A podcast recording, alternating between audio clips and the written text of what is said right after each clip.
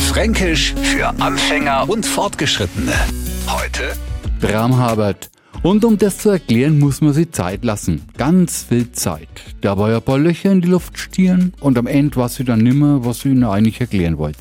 Ach so, ja, Dramhabert. Und jetzt haben sie ihn kennengelernt, den Franken, zu dem mir sagen, was bist ne du halt gar so Dramhabert. Also, was schleichst ne du halt so durch die Gegend? Solche Schnarchzapfen nennen wir Art Drammeicheler oder Dramsusen. Und unter Transuse können Sie sich alle was vorstellen.